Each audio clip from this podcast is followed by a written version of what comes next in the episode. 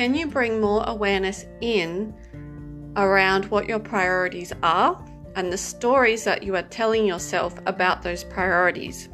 So, as most of you can probably relate to the common one of feeling like or stating or telling other people that you don't have time. You don't have time for this, you don't have time for that, you don't have time for this, you don't have time for that.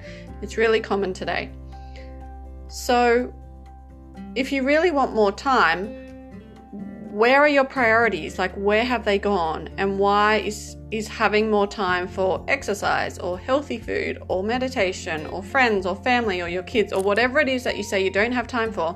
Why has that not become a priority? What has become priority over that?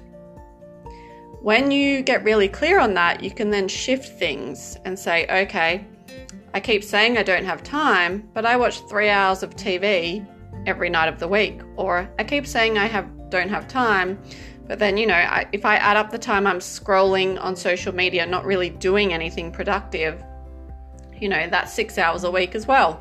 So just get really clear on the areas that you want to change, like having more time for XYZ, and then what has been prioritized over having more time for XYZ and why? And can you change it? And what's the story that you're telling yourself, you know, that you have to do something or that you can't let this person down or um, the expectation that may be put on you. And then you can really shift things just through this simple exercise of the awareness and becoming really clear. And then it is up to you to maybe prioritize less TV and more exercise or whatever it is you know, less social media scrolling and more time where you're just present with your kids without your phone.